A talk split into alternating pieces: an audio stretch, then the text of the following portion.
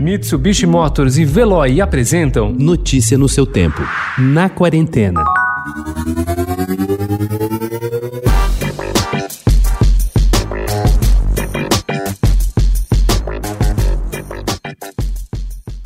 Nos últimos meses, não foram poucos os anúncios de restaurantes, bares e tantos outros negócios de diferentes setores que fecharam as portas em decorrência da crise gerada pela pandemia do novo coronavírus. Foram ao menos 12 mil só na capital, segundo o último levantamento realizado pela Associação Brasileira de Bares e Restaurantes. Mas, como diz a máxima, é também da crise que nascem oportunidades. E ela não existe sem motivos. No meio de tantas notícias desalentadoras, é possível testemunhar empreendedores que desafiaram as estatísticas e apostaram nas suas ideias, algumas já em andamento antes mesmo da pandemia e outras que nasceram em meio a ela. A melhor parte não são poucos.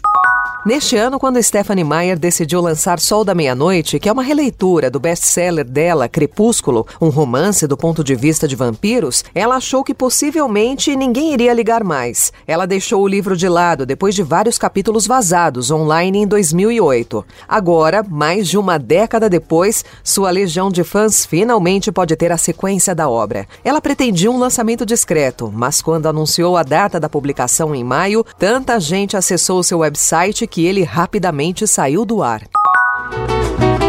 Soy un hombre muy honrado que me gusta lo mejor. A mujeres no me falta ni el dinero ni el amor. Jineteando en mi caballo por la sierra yo me voy. Las estrellas y la luna ellas me dicen dónde voy. Ay, ay, ay, Sexy, brilhante, divertido, natural de Málaga, de família, afetuoso, trabalhador, muito trabalhador, teimoso, único e às vezes pé frio. Todas essas palavras e mais algumas têm acompanhado cada aventura profissional do ator espanhol Antônio Bandeiras, o Zorro e o Confrade, que acaba de completar 60 anos. Desde o seu primeiro filme, Labirinto de Paixões, Bandeiras participou de mais de uma centena de longas e curta-metragens, dirigiu dois, produziu outros nove e estrelou centenas de comerciais, incluindo aqueles de suas próprias fragrâncias. Sua imagem é sinônimo de prestígio e rentabilidade.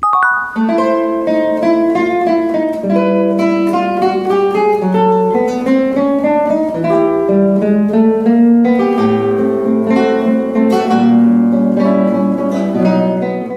dos mais prestigiados programas da rede britânica BBC One, o Imagine, contou com a aparição de um brasileiro no mês passado. Saído de Itanhaém, na Baixada Santista, o violonista Plínio Fernandes, de 26 anos, vem colhendo os frutos de uma ousada aposta feita em 2013: estudar música erudita em uma das mais renomadas instituições de ensino da área, a Royal Academy of Music, em Londres. Nos últimos meses, para não passar a quarentena sozinho, Plínio se juntou a uma família de irmãos músicos que se isolaram na casa dos pais em Nottingham, a 200 quilômetros da capital britânica. A atmosfera de diversão e dedicação às artes marcou os dias de confinamento do grupo e despertou a curiosidade da emissora. Notícia no seu tempo. Oferecimento: Mitsubishi Motors e Veloy. Se precisar sair, vá de Veloy e passe direto por pedágios e estacionamentos. Aproveite as 12 mensalidades grátis. Peça agora em veloy.com.br e receba seu adesivo em até 5 dias úteis. Veloy, piscou, passou.